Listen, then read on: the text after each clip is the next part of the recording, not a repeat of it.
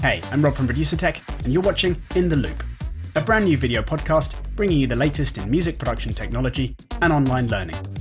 In this episode, I'll be showing you some new features in Native Instruments Maschine Mark II. I'll be comparing the sounds of some recent hardware and software synths, showing you the Bass Station 2 and Reasons Parsec, and I'll be interviewing Berlin's own Ben Mono. A great producer and DJ will be talking about what he's up to and sharing some of his production knowledge with us. We're going to kick off by looking at Maschine version 2, a huge update which has taken this software hardware combo into another league.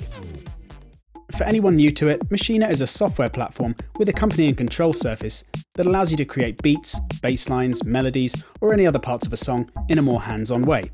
You can use the pads to each play different sounds, or all of them to play melodies or chords with a single sound, as well as use them in step mode to sequence parts like a step sequencer. Parts are made into patterns, which are then used as the building blocks for scenes, which are laid out along a timeline in the arrangement section so entire songs can be made. And all of this can be done without the use of your mouse. If you want to learn more about the basics of Maschine, or see a rundown of the new features in version 2, check out the Maschine courses playlist on our YouTube channel. Now though, we're going to take a quick look at a specific new feature to see how macro controls work. One great update in Maschine version 2 is the expansion of macro controls to all sounds and the master channel, in addition to groups. This allows for all sorts of production and performance benefits. Here are some examples. First up, I've got this pad sound I've created in sound slot 1 here, which is like a Juno style pad, which I've added some effects to. We've got a high pass filter to roll off the bottom end, an ice reverb effect to create a cold and bright sense of space, and a sidechained compressor to make it pump. What macros allow us to do now is to assign the most important parameters of the sound and its plugins to one or more rows of eight encoders to make them instantly accessible. For instance, let's say I want the attack time of the pad as the first macro control, to set how slowly the pad fades in. Then what I do is switch to channel mode, then click on macro, then make sure pages is selected below, then click on the plus here to create a new page. Then Assigning any macros is done simply by clicking on one and then using the target options below. So choosing macro 1, I go to Sampler, Pitch Envelope, Attack.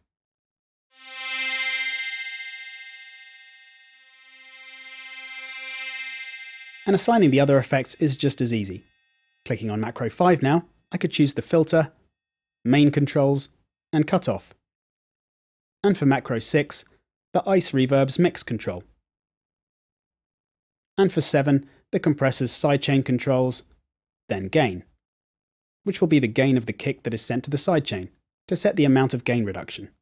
So now, if I play the track and tweak the hardware encoders, I've got some control of the amount of low frequencies, reverb, and sidechaining on the pad too.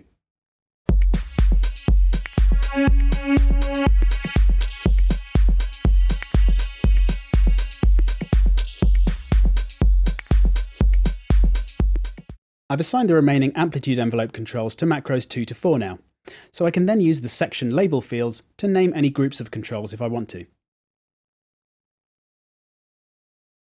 As well as name individual parameters too. If I use up all 8 macros and want to assign more, then I just click plus to create a new page and can then set up as many additional controls as I want. These pages are then accessed from the hardware using the page up and down buttons. Getting rid of pages is done simply by clicking on the cross, and deleting a macro assignment by choosing the control and hitting the reset button. Saving this sound now means I can instantly load it up again to have the pad and all of these macro assignments added to a new sound slot. On the master channel, it works exactly the same way, only you can now choose a parameter from any sound or group in the entire project. For instance, here on page 1 I have a filter cutoff and reverb size and amount, from a filter and reverb effect that are on the master channel, so processing all groups and sounds.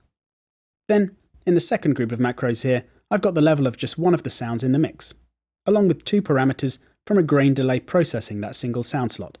These controls are set up first by selecting the group the sound's in, then the sound, then the channel or plugin parameters in the same way as before. So this gives us infinite performance possibilities, where we can control any area of our project instantly from one set of controls.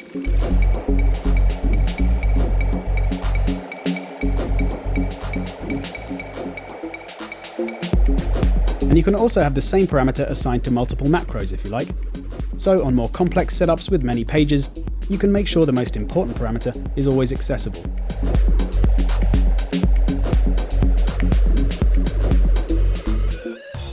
To see more Maschine tutorials, visit music-courses.com, where our complete guide and mini house production courses are currently available in the sale at 20% off. Before we move on to the next section, where we'll be examining some new software and hardware synth specimens, here's a quick overview of two recent Producer Tech releases. The first is an online dance music drumming course by Paul Kodish, drummer for headline acts like DJ Fresh, Pendulum, and Apollo 440. Throughout the 43 tutorials, Paul takes you from starting out with the kit right through to advanced techniques, following which he teaches a whole series of beats for drum and bass, dubstep, hip hop, and house and breaks. Each one of these beats, which is played along to a unique backing sample, is supplied in audio and MIDI format, along with the backing samples and a load of bonus Loopmasters samples for playing along to as well. And there are live Logic and Reason projects for each style of music, preloaded with all the beats and samples, so students have ready-made software practice sessions to make the offline learning experience as simple and effective as possible. The second course teaches you how to use only the effects that come with Ableton Live 9 to produce a professionally mastered sound.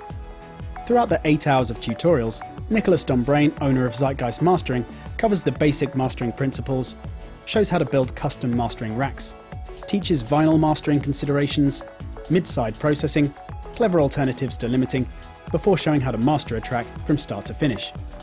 In addition to the streamed lessons, there is a live mastering template set provided, along with written guides and eight custom mastering weapons racks.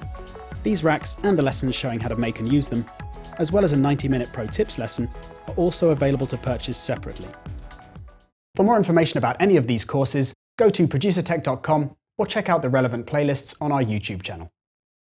Next up, we're going to explore two new synthesizers, one software and one hardware, to see what each one has to offer and how they sound. Let's start with the software then by looking at Parsec, a brand new rack extension for Reason made by Propellerhead themselves. To give you an overview, the synth has two sound engines, as you can clearly see on either side here. Interestingly though, unlike most other synths, the biggest feature of each one is the modulators rather than the actual signal generator below. They are the most unique feature of the synth though, and the thing that colours the sound the most. For example, if I reset the device, what this gives you is one sound engine, the other is off as you can see by the switch, and the first sound engine is a sawtooth waveform, as you can see from the generator below, which has its mix dial in the saw position. So this is where the signal is generated.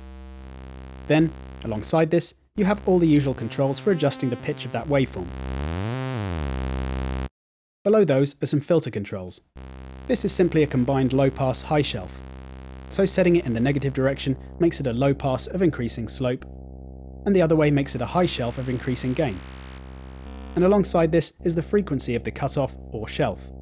So you have full control of the amount of high frequencies. After the signal has left the filter section, it passes through the two modifier sections, which can be selected from a whole range of options. If you like, they can be straight low pass or high pass filters, after which the X and Y dials become the cutoff and resonance. Or you can choose a more colourful filter shape like a comb. You've got some moving options like pulse width modulation if you want something less static, and ensembler if you want something bigger, which is an interesting one, as it modulates all of the partials with noise, so it's really intense sounding.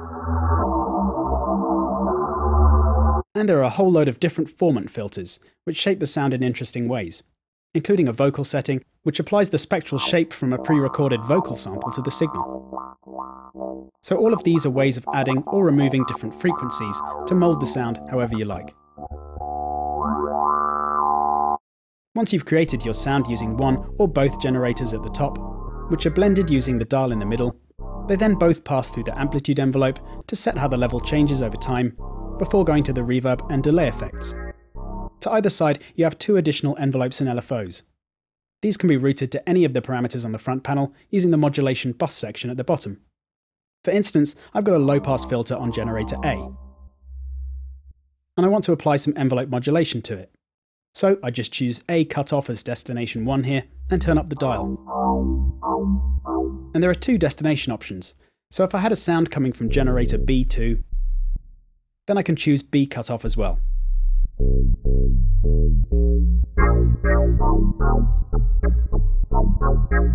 So that's the theory, but how is it in practice? As always with a soft synth, I want to see how nasty it can be. So I've made a couple of bass patches for this drum and bass groove I've just put together, using one of DJ Fracture's drum loops as a basis. The first is a fairly classic drum and bass bassline, with a detuned pulse wave combined with a fat sub bottom end. The unison modifier is being used to thicken out the pulse wave here, and then there's a simple low pass after it, which is modulated with one of the LFOs below. The second bass patch is a bit more interesting. It's a combination of comb filtered and resonant formant filter sounds. And I've got some LFO modulation of both generators' filters going on there as well. So you've got two pretty contrasting bass sounds. And lastly, I made a quick accompanying sound to go with this. It's using detuning again, only we've got some FM being applied here this time, which is adding some nice higher harmonics. And there's some reverb and delay on the sound too. So I got some good sounds out of Parsec, without spending that long getting to know the synth, and without processing them with any other Reason effects or the main mixer. Now it's time for some hardware action. So this is Novation's remake of their classic Bass Station synth, which I was really happy to see, as both the original and the plugin are awesome. Compared to Parsec, it's a simpler beast, but its fewer controls don't leave it lacking in any way, as its range of tasty and highly usable presets proves. It comes with 70 presets, after which all 58 remaining patches are initialized, so reset to just a single waveform, which is a good starting point for showing you what the synth can do once again. The oscillator section controls either oscillator 1 or 2, chosen with a switch, after which you can then set its pitch and choose the waveform, where we have sine, triangle, sawtooth, and pulse options. Sticking on pulse, I'll add a bit of pulse width modulation now, which is being carried out by LFO2. And then adjust the speed of the LFO if I want to. Then, in the mixer section alongside, I can turn up oscillator 2 now, then I think I'll keep it on a sawtooth, an octave up, but I might detune it slightly to add a bit more character. Then in the mixer, I can also add some sub bass, which is an additional sine, pulse, or square waveform one or two octaves below, which is a really handy feature for fattening up a sound. There's also a fourth dial here for tuning in some noise, ring modulation, or mixing in an external signal connected at the back. Ring modulation might work with this. Think I might try transposing oscillator 2 up a bit too.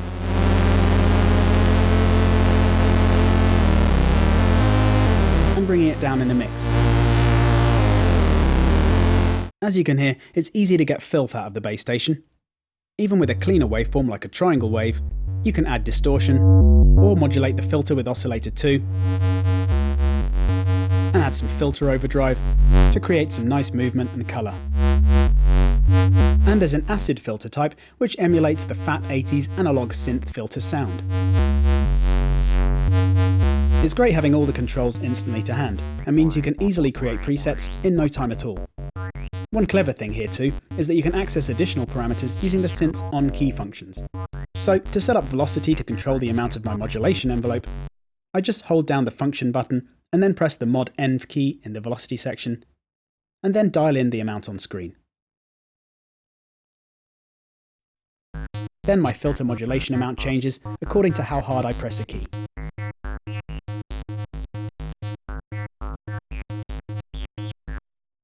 Every time a good new hardware synth comes into my life, I get a renewed passion for gear and making hands-on music. It's so much fun to play with, and can make a wide variety of sounds, both retro and new. One of the nice new additions to the front panel is an arpeggiator. Messing around with this, I found myself descending into Tweaker's delight, with the combination of arpeggiator and acid filter making some proper old school sounds. Stay tuned to our channel for a feature coming soon where I make a whole track using bass station sounds, to show you how fun and versatile it is. For a chance to win the Bass Station 2, take a look at our latest competition, where you can have a go at remixing the mighty Neurodriver, a renowned producer and head of the pioneering underground label Broken Robot. The winning remix of his slamming side breaks anthem Sidewinder wins the synth along with two Producer Tech courses and five Loopmasters sample packs of your choosing. Runners up get a single course and sample pack too. For the final section of this month's episode, I'm venturing out of the studio to meet one of Berlin's leading DJ producers, Ben Mono, to find out more about his music and how he produces. Let's check it out. Hey everyone, this is Ben Mono from Berlin Mitte, talking to you straight out of my studio. Happy to be here. How long have you been producing for? It started off like in the late 90s with some breakbeat and drum and bass, and it's been a journey ever since. What are you working on right now? Um, the last release just came out. It's called Don't Tell on Strictly Rhythm Records. There's something happening on a Swiss label called Definition. The release will be out in January 2014. And Dim Mak Records signed the new project I did with Yolanda Be Cool. This should be out like in March or something. What software do you use to produce? I started off with using Cubase on an Atari, which is like ages ago, then went on to Logic. I think my first version was like Logic 3.0 and eventually ended up using Ableton Live 9.1. I'm really happy with that one, hoping to not change my DAW again. Nice. So, what are you going to show us today? I would like to introduce you to a way how to create musical pattern, subtle chord progressions by using Ableton's built-in MIDI effects and the Max MSP LFO. So what we have here now is a simple beat in a bass line, which sounds like this.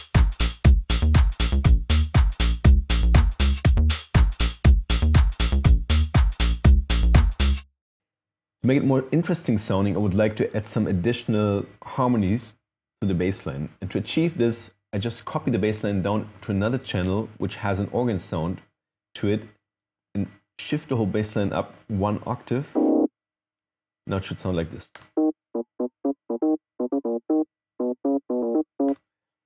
So to create some harmonic structures, Ableton Live's MIDI plugins come in quite handy. What we have here now is the chord plugin, which I use to create another third up and a fourth down, which makes this one note bass line sounding like this. As you can tell, it sounds a little bit out of tune. That's why I used the pentatonic in black scale that I've already used on the bass line, as you can see here. Let's listen to it again.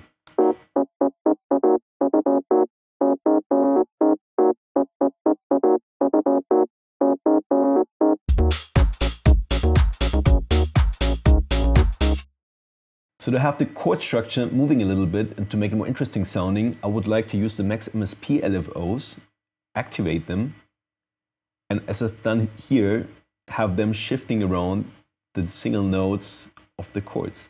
As you can see here now it's moving. Let's listen to it.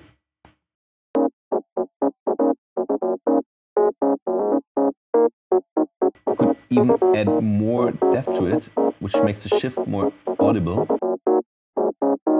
And to go even further, I would like to have the second LFO here, shifting around the second interval. Let's listen to it together with the bass line. And let's have the whole track playing.